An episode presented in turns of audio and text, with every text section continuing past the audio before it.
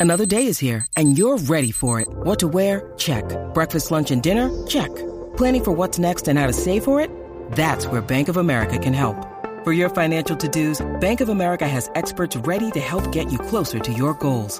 Get started at one of our local financial centers or 24-7 in our mobile banking app.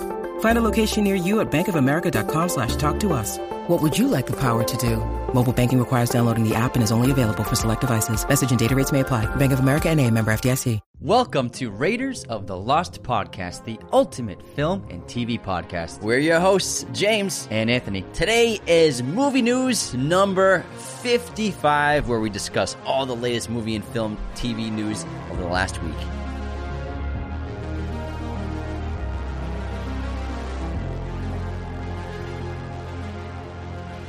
Hello, movie friends. Let's get into the news this week. There was a lot to talk over. It was a big week for both new trailers, uh, casting announcements, all sorts of stuff. Uh, first, let's get to the box office. Thor: Love and Thunder is coming out. Uh, had come out this weekend, and it absolutely crushed to no one's surprise. It made a 140 million dollar opening weekend domestically, and it's already at over two 220 million dollars internationally. So another monster weekend. Everyone saw this coming. It met projections. This was like spot on. The projections were 135 to 145 million, and this is right on. So congrats to Marvel on another huge movie, and there are a lot of another great releases this week as well. Minions came in second place with a drop down to 42 million, which is still a great second weekend. That movie is over 300 million in, in, total, and it's closing in on 200 million domestically. Huge success for that movie, and that franchise, the Despicable Me franchise, now has four billion dollars in total box office receipts. Jeez Louise! So it's it's sleep. It's like under the radar became one of the biggest franchises in the world the last uh, uh, 10 years. The rise of Gru, man. The rise of Gru. And Top Gun got another 15 million this weekend. It's still over a billion, the most successful movie of the entire year. Elvis pulled another 8 million. That's been a very profitable film for the budget it was on. Jurassic World another 6 million to padded stats. Yeah. And Top Gun is closing in on 600 million domestically. There are only a dozen movies that have hit that mark in America, and it looks like it's got healthy grosses still uh, over a month into release, so it's definitely going to become one of that club. Is six, Avatar number one? Uh, Ava- number one domestic. I believe it's Avatar. Avatar, Titanic, um, something like that. A couple of there's something there's um something else that's up there too, but uh, very few movies actually make that, and so it's going to be a big deal if, if Top Gun could get 600 million domestic. That's very impressive. And Thor: Love and Thunder obviously was released Thursday with the early screenings, and then Friday, Saturday, Sunday. We saw it Thursday night at IMAX. Had a great time. We are dropping our episode on it tomorrow, Monday. It's going to be Thor: Love and Thunder. We will open it up spoiler free for a little bit, but then we will get into spoilers because we got to talk about the whole movie. Also, we uh, dressed up as Thor, so you got to check it out. Yeah, we got wigs and if everything. you want to watch it on YouTube, sleeveless shirts. it's a fun one. Uh, my favorite trailer that was released this week is David O. Russell's new film Amsterdam. Uh, the trailer looks excellent. He hasn't made a movie in a long time, so I'm looking forward to see. His, he's one of my favorite directors, so looking forward to see this. It also has the most stacked cast he's ever had in a movie. I'm just going to list off some of the names: Christian Bale, Margot Robbie, John David Washington, Robert De Niro, Matthias Schoenaerts, Mike Myers, Zoe Saldana, Rami Malek, Michael Shannon, Andrea Riseborough, Alessandro Nivola, Taylor Swift, and Anya Taylor Joy. That cast is unbelievable. There were two very unfortunate passings this week in the film and TV world. James Caan, the legendary actor from The Godfather, passed away at the age of 82. Just this is a quote from Francis Ford Coppola I found.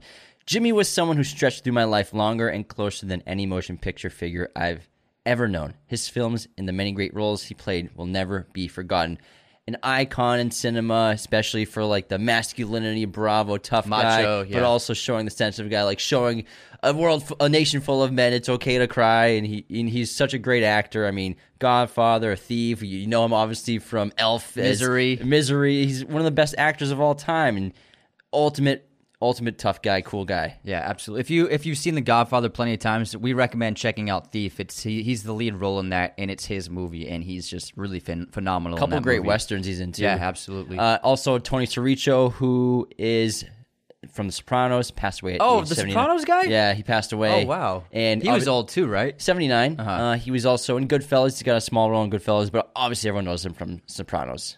Oh yeah, that's that's too bad. He was great in that show. He was a scene stealer. Uh, next up, The Boys had its season finale on Friday on Amazon Prime. Uh, we tuned into it and loved it. Uh, it was a great ending to the season. We will be doing a review of the entirety of the series on Thursday. We also have a special guest, one of our Patreon members, Calvin. He's going to be joining us for the episode. We're very excited to talk to you all about the show. Let us know our thoughts because we have not touched on the show at all. So we're going to do all three seasons. We're going to review the entire series on Thursday. And Calvin's a chosen one patron, so chosen ones get a little cameo on the show. Yeah. Next Super up, fun. Oh, it's going to be epic. Next up, Captain America 4 has found its director for the film, not a TV series. Uh, director Julius Onah, director of Cloverfield Paradox, will be taking the helm. Anthony Mackie will be starring as Captain America. I think it's a pretty good choice. I didn't really like Cloverfield Paradox that much, but it was well directed. It's the screenplay that was kind of like a mess, but it was well made, so I think it's a solid choice. And Luce is a pretty solid film. So, I mean, very solid choice for director. Can't wait to see Anthony Mackie on the big screen as the new Captain America outside of the TV show. The Woman King is another new trailer that dropped. It stars Viola Davis, who's also producing the film, and she leads a fearless, all female African fighting unit into battle. This is based on a real unit of female warriors. This, this movie looks insane. Also stars Lashana Lynch and John Boyega. Uh, yeah, this is based on the Dahomey uh, warriors, real legendary warriors. Next up, we saw Marcel the Shell with Shoes On, uh, A24's new film, and it's now released in theaters in a limited release, but it's expanding into more theaters. We recommend you check it out. It was a lot of fun. We really enjoyed it. It's uh definitely one of my favorite movies of the year. Aaron Taylor Johnson is set to receive the Locarno Film Festival's Excellence Award on August 3rd. It's an excellence award for a young and extremely talented actor, able to speak to all audience to jump from one genre to another, driven by an extraordinary ability to always put himself on the line and take risks. I think that's a really great choice because Aaron Taylor Johnson such an underrated actor. He's been in so many really, really good movies, really good roles. I feel like the last few years he's been starting to get like global international fame for sure, which is much deserved. We all know him from Kick Ass and everything, but I think like he still has been kind of flying under the radar, I think, for mainstream audiences. He also uh, recently won a Golden Globe, So so yeah, as well. super cool guy. Next up, another trailer this week, Clerks 3. Kevin James, uh, Kevin Smith released a trailer for his new film, and the gang's back. The, gang's, back, together. Plus a cameo from Ben Affleck. Yeah. I'm not supposed to be here today. so the story follows uh, them trying to make a film based upon being clerks at the convenience store. So it's very meta. Uh, looks like fun if you're a Kevin Smith fan and a fan of Clerks. This will be right up your alley. And looks like they have a lot of old footage from the first two films they're throwing in there as well. Bong Joon Ho news: His next film, Mickey Seven, which is going to star Robert Pattinson, just added Steven Yeun, who's having a ca- catastrophic rise in his career after Catastrophic. Did I say catastrophic? Stratospheric rise after leaving The Walking Dead. Uh, and Steven actually also starred in uh, Bong Joon Ho's other film, Okja. He had a supporting role in that, so they've worked together. Uh, excellent, excellent film. Next up, Apple TV's Blackbird has just been released, starring Taron Egerton. Uh, this is about uh, a story by Dennis Lehane, who has written a bunch of great novels, uh, and it's about a cocky drug dealer who's in prison and he's been tapped by government officials to play a cat and mouse game with a serial killer also locked up. So he has to get close and befriend a serial killer. It looks really good. Taron's accent looks awesome. Also, and the actor who plays the serial killer is the guy who played um, the Clint Eastwood movie um, about the security guard, uh, Richard Jewell. Really good actor. He's also in Margot Robbie's movie I Tonya. He's been in a ton of stuff lately. He's very talented, so I'm looking forward to seeing it. There's a new documentary coming out on Apple TV, I mean on Disney Plus called Light and Magic, which is a documentary about ILM, the which explores the history of the infamous visual effects company ILM, obviously Pixar, Disney, all those great films, Industrial Light and Magic. So it looks pretty cool.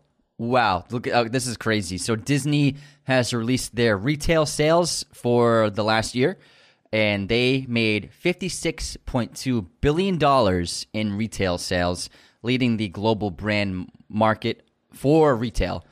And this is actually not a big surprise because they make plenty of money from their movies, but a lot of these studios, especially Disney, they make the majority of their profits with the merchandise in retail. So that is a huge amount of money. I'm sure the the investors and stockholders are very happy with Disney. Yeah, and the second place company made 35 billion, so they're close. they're not even close to Disney. And also Yeah. Warner Media, Media, they're at like 15 million. So Disney Yeah. just obviously takes the cake. I mean, they have the, the amusement parks and everything, and all the shows and I, merchandise. so- I think buying Star Wars and Marvel and Pixar, it was the best moves that company could have made to make huge more huge profits. in 20th Century Fox. Yeah. Oh yeah, and Fox. They own, they own everything.